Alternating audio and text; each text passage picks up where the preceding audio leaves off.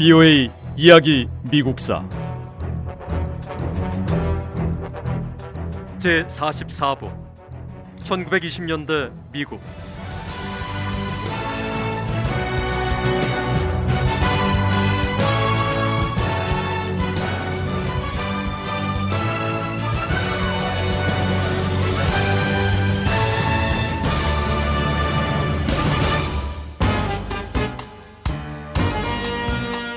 영국 과학자 찰스 다윈은 1859년에 자연의 선택이 진화의 기본이라고 주장하는 종의 기원을 발간하고 1871년에 자연 선택론을 조금 더 보강해서 인간의 유래와 성 선택을 발표했습니다. 이 책들은 인간은 수백만 년 동안 유인원이나 다른 동물들에서 진화해 왔다는 다윈의 이론을 설명했습니다. 찰스 다윈의 진화론에 대한 공격은 미국 대통령 선거에서 민주당 대선 후보로 세 번 출마했었던 윌리엄 제닝스 브라이언이 주도했습니다. 브라이언은 시골 출신 민주당 정치인으로 우드로 윌슨 대통령 시절 국무장관을 지냈습니다. 대통령 선거에서는 패배했지만 브라이언은 전통을 따르는 많은 미국인 사이에 여전히 인기가 높았습니다. 진화론 논쟁을 이끈 윌리엄 제닝스 브라이언은 기독교 신자였고 자신을 따르는 지지자들에게 찰스 다윈의 진화론은 사악한 악이라고 표현했습니다. 브라이언은 진화론은 신이 6일 만에 세상을 창조했다고 믿는 전통적인 기독교 사상에 대한 도전이고 과학자들이 성경 말씀을 위반했다고 비난했습니다. 브라이언과 그의 지지자들은 지역 교육 당국에 학교에서 진화론 교육을 금지하라고 요구했습니다. 미국 시골 지역에서 과학의 발달로 등장한 새로운 이론을 학교 교과서에 싣지 못하게 하는 움직임이 특히 강했는데요.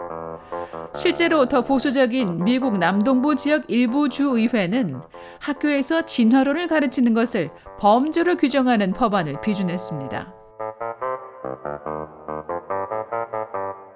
1925년 미국 남부 테네시주의 한 젊은 과학교사는 진화론을 가르치지 말라고 주가 법으로 정한 이 새로운 교수법에 이의를 제기했습니다. 테네시주 데이튼에 있는 고등학교 과학 선생님인 존 스콥스는 학생들에게 다윈의 진화론을 가르쳤습니다. 당국자들은 주 법을 어긴 존 스콥스를 체포하고 재판에 회부했습니다.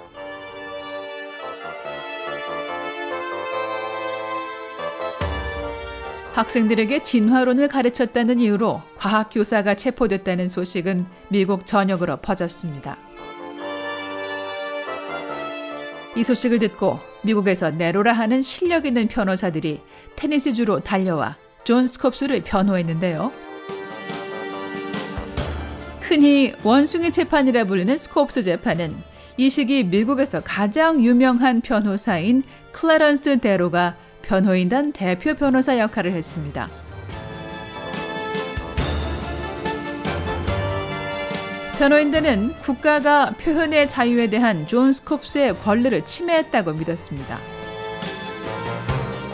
재판에 나선 변호인단은 현대 과학 사회에서 진화론을 가르치는 것을 금지하는 테네시주 법은 바보 같고 어리석다고 생각했습니다.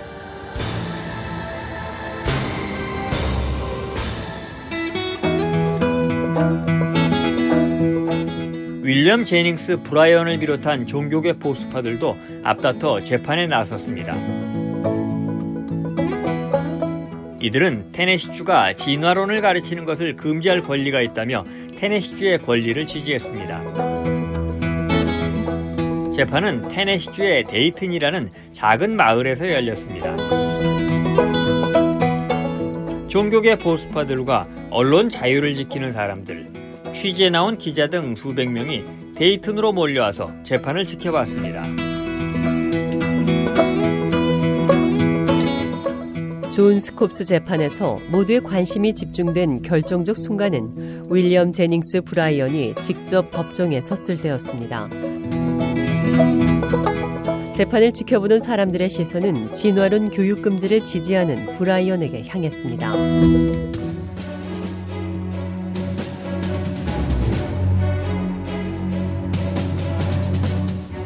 윌리엄 제닝스 브라이언이 직접 법정에 섰을 때 재판은 절정으로 향해 갔습니다. 가장 중요한 순간이었죠. 존 스콥스 측 대표 변호사인 클라런스 데로 변호사는 법정에 선 브라이언에게 성경과 과학에 관한 질문을 던졌습니다. 클라런스 데로 변호사는 질문을 계속하며 의문을 제기했는데요. 브라이언에게 성경에 적힌 내용이 진실이라는 걸 어떻게 아는지 말해달라고 요구했습니다. 클레런스 데로 변호사는 브라이언에게 신은 정말 단 하루 만에 지구를 창조했을까? 라고 물었고 기독교 성경에 나오는 하루는 24시간이지만 이 하루가 100만 년을 의미할 수도 있는 것 아니냐며 답변을 요구했습니다. 윌리엄 제닝스 브라이언은 기독교 사상을 바탕으로 상대 변호사의 질문에 답을 했는데요. 하지만 법정에서 브라이언의 답변은 오히려 그가 현대 과학에 관한 지식이 얼마나 부족한지 드러낼 뿐이었습니다.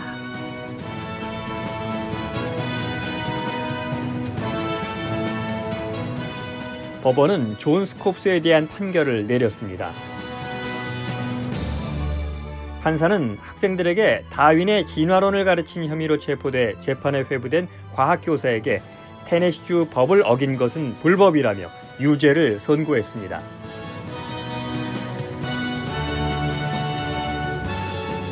존 스콥스의 첫 재판 결과 판사는 전통적인 보수주의의 손을 들어줬어요. 하지만 이 재판을 과학과 보수라는 두 사상이 부딪힌 싸움으로 볼 때 사실상의 승리는 현대과학의 것이었습니다. 비록 재판은 졌지만 미국인들의 관심이 집중된 재판에서 새롭게 등장한 현대과학을 근거로 주장을 펼칠 수 있었던 만큼 미국인들의 사상적인 면은 오히려 현대과학이 보수를 물리친 분위기였지요. 실제로 나중에 이 재판이 상급 법원인 항소 법원으로 보내졌을 때 항소 법원은 존 스콥스가 무죄라고 판결했습니다.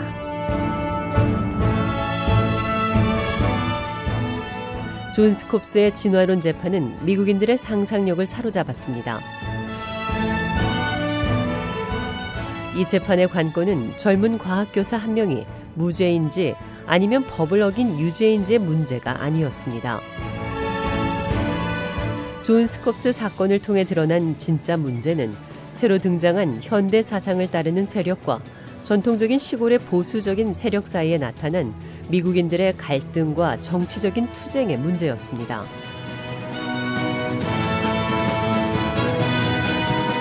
존 스콥스가 무죄인지 유죄인지를 가리며 시작된 재판은 결국 미국 사회가 안고 있는 더 큰 갈등을 대변하는 역할을 했습니다. 20세기 초 미국 사회는 여러 면에서 중요한 변화를 가져왔습니다. 이때는 아직은 제2차 세계대전 이후 미국이 차지하게 될 세계 최강대국의 면모를 갖춘 건 아니었습니다. 하지만 20세기 초 미국은 더는 보수적인 시골 사람이나 성직자가 지키려 했던 전통적인 농촌 사회는 아니었습니다. 1920년대 미국은 성장과 변화의 시대였고요. 옛 것과 새 것이 공존하며 서로의 가치를 주장하는 투쟁의 시기였습니다.